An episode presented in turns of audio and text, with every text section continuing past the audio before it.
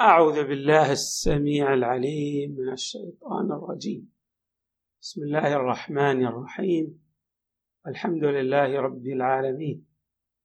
والصلاة والسلام على أشرف الخلق سيدنا ونبينا محمد وآله أجمعين الطيبين الطاهرين.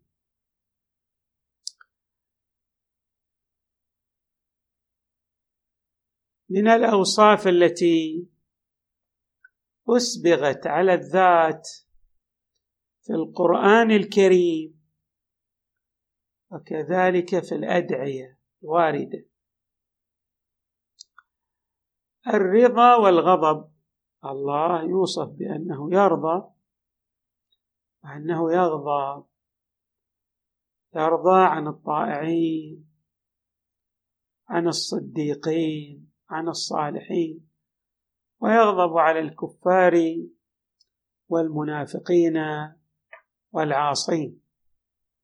فما معنى الرضا والغضب إذا نسب إلى الله تعالى؟ جاء في قوله تعالى قال الله هذا يوم ينفع الصادقين صدقهم. لهم جنات تجري من تحتها الأنهار خالدين فيها أبدا. رضي الله عنهم ورضوا عنه. ذلك الفوز العظيم. هنا رضي الله عنهم ورضوا عنه. ما معنى رضاه؟ عن الصادقين. معنى رضا الصادقين عنه تعالى واضح. بأنه يعطيهم الجنة يعطيهم الخير فيرضون تستقر نفوسهم وتطمئن بالعطاء الإلهي. لكن ما معنى رضا الله تعالى؟ وهكذا الحال أيضا في غضبه. فقد جاء قوله تعالى أيضا في غضبه. قال الله تعالى ويعذب المنافقين والمنافقات والمشركين والمشركات الظانين بالله ظن السوء عليهم دائرة السوء وغضب الله عليهم ولعنهم وأعد لهم جهنم وساءت مصيرا. هنا ما المراد من غضبه عليهم؟ يعني كيف ننسب الغضب إلى الله تعالى؟ والحال أن الغضب غضب الله غضب الله عليهم. معناه لدى الإنسان هو الانفعال والخروج من حالة إلى حالة أخرى. بما أن البحث تأصيلي لا بد أن نستند في فهمنا للرضا والغضب لما جاء في الروايات عن المصطفى صلى الله عليه وآله وعن أهل بيته البررة الميامين. سئل إمامنا الصادق عليه السلام عن الله تعالى وعن رضاه وعن سخطه. فأجاب ب ليس ذلك على ما يوجد في المخلوقين. ثم أردف قائلا ذلك أن الرضا والغضب دخال يدخل عليه فينقله من حال إلى حال معتمل مركب للأشياء. فيه مدخل أو مدخل وخالقنا لا مدخل للأشياء فيه فهو واحد أحدي أحدي الذات وأحدي الصفات. عندما نتأمل في إجابة الإمام الصادق عليه السلام نصل إلى النتيجة بأن إسناد الرضا والغضب إلى الخلق معناه الانتقال من حالة إلى حالة أخرى. وهذا معناه أن تارة يدخله سرور وتارة يدخله ما يوجب الحزن أو الحزن. وبالتالي يتأثر بالغضب تارة وبالسرور والرضا تارة أخرى. والحال أن الله تبارك وتعالى هو واحد أحدي الذات. لا يتأثر بغيره ولا يؤثر فيه غيره بل هو المؤثر في جميع ما عداه عندئذ إذا تأملنا في هذه الإجابة الوارده عن الإمام الصادق سيزول الإشكال بنحو كلي. يعني باجمع وأيضا ورد عن الإمام الصادق أيضا في مسألة الضجر والغضب. هل يدخلان على الله تعالى؟ يعني إن الله يسأم ويضجر؟ فأجاب إنه أي الحق تبارك وتعالى. إذا دخله الضجر والغضب دخله التغيير. يعني معناه أنه تغير من حال إلى حال. كان على حال الرضا ثم دخله الغضب فتغير. ثم يقول الإمام وإذا دخله التغيير لم يؤمن عليه الإبادة يعني معنى ذلك أن الذي يتغير من حال إلى حال هذا سيفنى سيبيد. ثم قال الإمام عليه السلام ولو كان الحق تعالى كذلك بمعنى أنه يدخله الضجر والغضب لم يعرف المكون من المكون يعني لم نتعرف على الخالق من المخلوق ولا على القادر من المقدور ولا على ماذا؟ الممكن من الواجب. يعني ما نعرف الوجود الحق مما عداه لأن ما عدا الحق تعتري هذه الصفات الضجر والغضب والسهامه والألم والرضا. فلو كان الله كخلقه لكان ماذا؟ يعني يتغير من حال إلى حال لكان يفنى. خلاصة النتيجه يقول الإمام الصادق لو كان الحق كذلك لكان الحق يفنى. أكثر من ذلك هناك تصريح من لدن الإمام الباقر عليه السلام يبين أن من زعم أن الله يغضب كغضب الخلق. ففي الحقيقة لم يتعرف على الله لأنه وصف الحق تعالى بوصف يجري على الخلق على المخلوقين. قال الإمام عليه السلام من زعم أن الله عز وجل زال من شيء إلى شيء فقد وصفه بصفة مخلوق.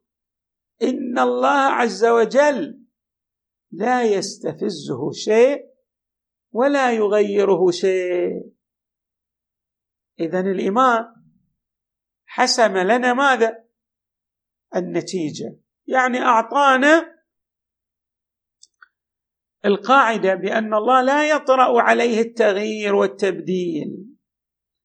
فلا يكون الحق تبارك وتعالى تارة يغضب وتارة يرضى إذا معنى رضاه معنى غضبه كما سيأتينا. لهما معنيان.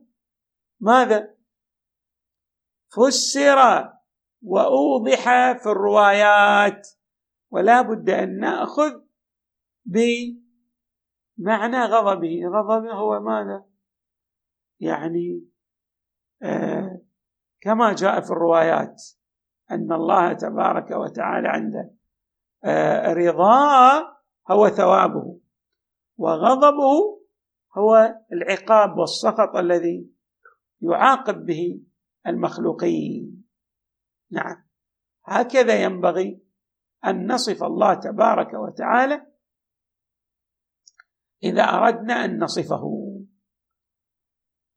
وورد أيضا عن إمامنا أمير المؤمنين قال في وصف الحق تعالى. إن الله يحب ويرضى. ثم قال من غير رقة. يعني مو هذا رقة قلب حتى تشوفه اعترته المحبة. ويبغض. ويغضب من غير مشقة.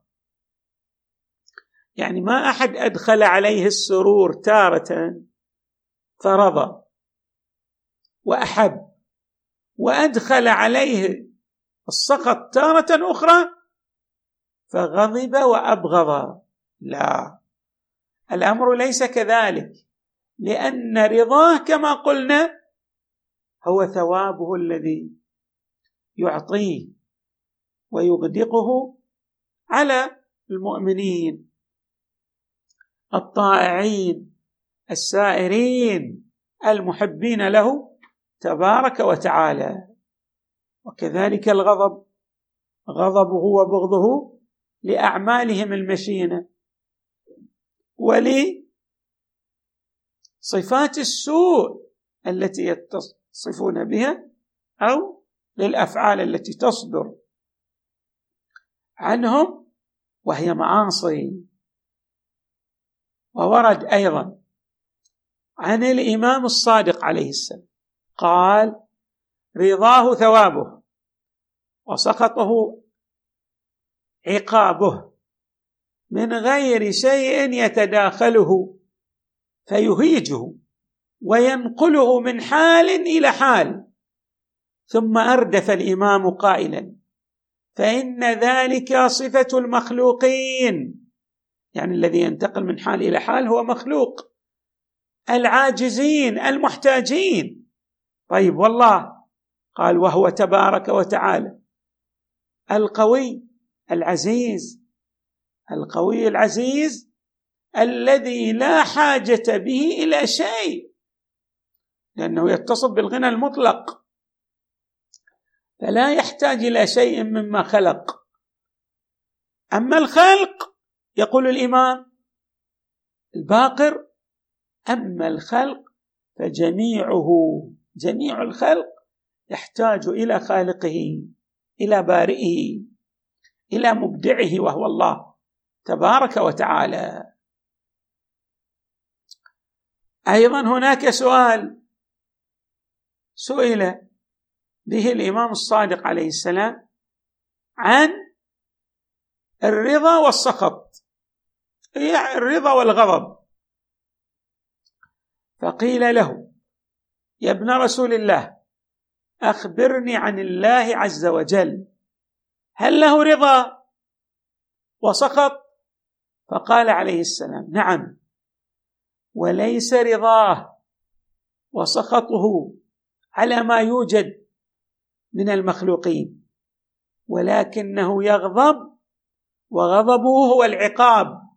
ويرضى ورضاه هو الثواب. قال ولكن غضب الله ولكن غضب الله عقابه.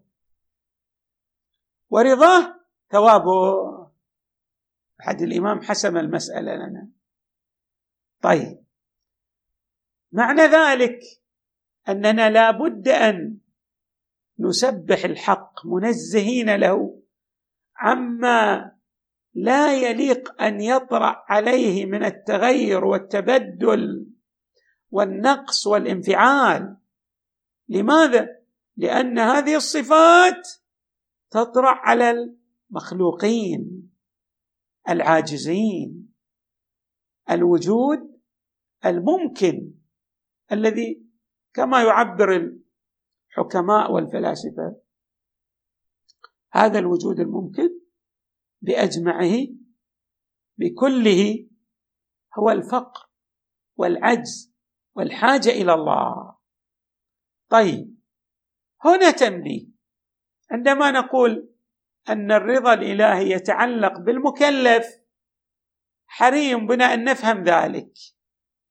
معنى أنه يتعلق بالمكلف يعني أنه الرضا والسخط إذا تعلق بالمكلف فمعناه الثواب والعقاب كما جاء في الروايات ولكن إذا تعلق الرضا والغضب بالفعل.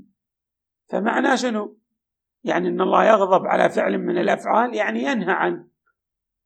ويرضى عن فعل يعني يأمر به. فإذا غضبه وسخطه على الفعل معناه النهي عن الفعل. هذا هذه المعاني هي التي جاءت في الروايات الواردة عن أهل البيت صلوات الله وسلامه عليهم أجمعين وهي التي تتناسب مع التنزيه والتقديس للحق تبارك وتعالى لأن الله ينزه عن صفات النقص. فإذا وصفناه بصفات لا تليق بوجوده تبارك وتعالى معنى أنه آه جعلناه من الوجودات الممكنة المفتقرة. تعالى الله عن ذلك علوا كبيرا. والحمد لله رب العالمين. صلى الله وسلم وزاد وبارك على سيدنا ونبينا محمد وآله أجمعين الطيبين الطاهرين.